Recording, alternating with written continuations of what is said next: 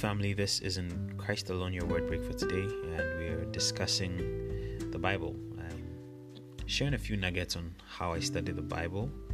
And in the first episode of the series, we began to see how to relate with the scriptures. We saw that the, the Bible is the Word of God, and for that matter, it is revealed as you know, the Word of God is revealed as God. Therefore, it's uh, or should I say, He is a relational being. The Word of God is relational. And so we saw in First John chapter 1, verse 1, how the Apostle John talks about how they saw the Word of God, how they, you know, their eyes looked upon Him, their hands touched Him, they handled Him. So he uses that relational description. And this makes us realize that we should not see the Word of God as something to be uh, like a, a lesson book where we are just filling up lessons into our mind, but we should see the times we read the Word of God and we study the Bible as our relation time or our fellowship time with God Himself.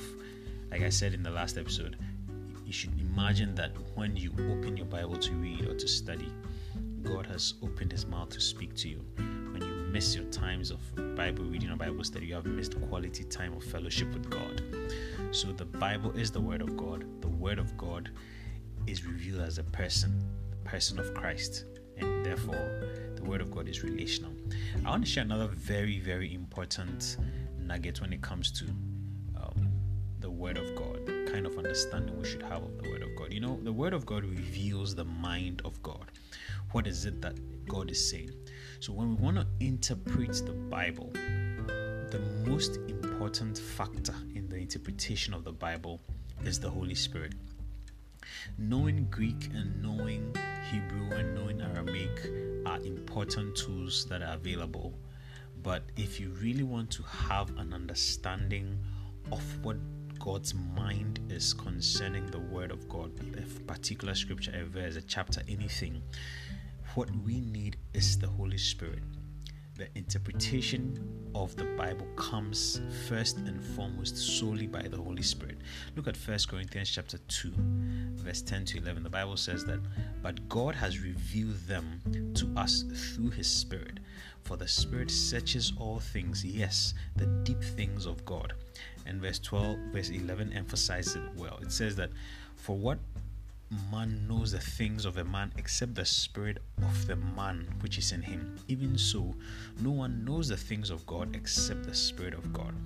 So the point is being made here that it is the Holy Spirit which which like the spirit of every man is able to re- reveal the mind of God, reveal the things of God, even the deep things of God.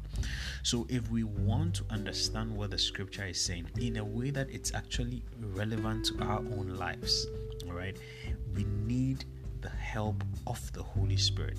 You can know all the Greek and know all the Hebrew and read all the different versions, but without the Holy Spirit, you do not gain understanding of the mind of God.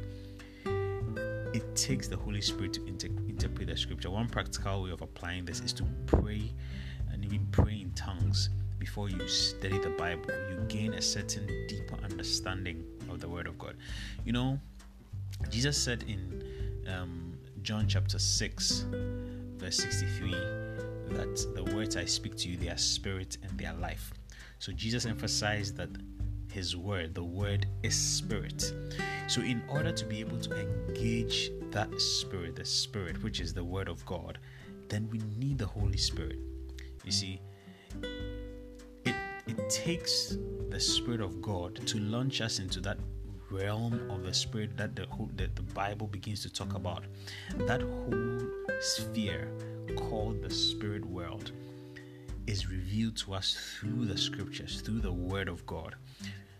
Physical beings like us do not have immediate natural understanding about the entire world of the spirit. But Jesus says that the word is spirit. And so the word of God will reveal to us what is true in the spiritual world. And that is why we need the Holy Spirit to help us to interpret it. When we engage the Bible, we are not engaging a physical document, we are engaging something that is spirit, and we need the Holy Spirit to help us to interpret it.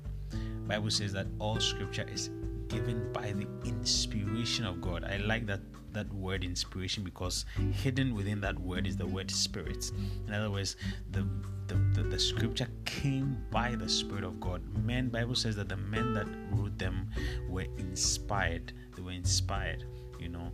So these are people that were led by the spirit to document. It's not a physical document. And so to understand the Bible, we need the Holy Spirit.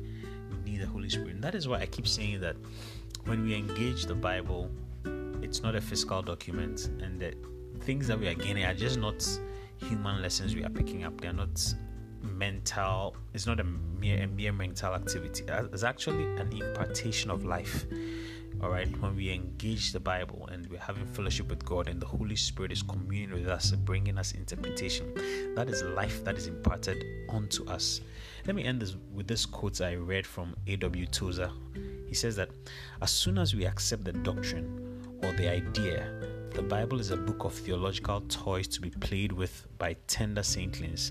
We have missed the purpose of the scripture and face the danger of slipping into false doctrine before very long. For the Bible was given not to satisfy our curiosity, but to sanctify our personality.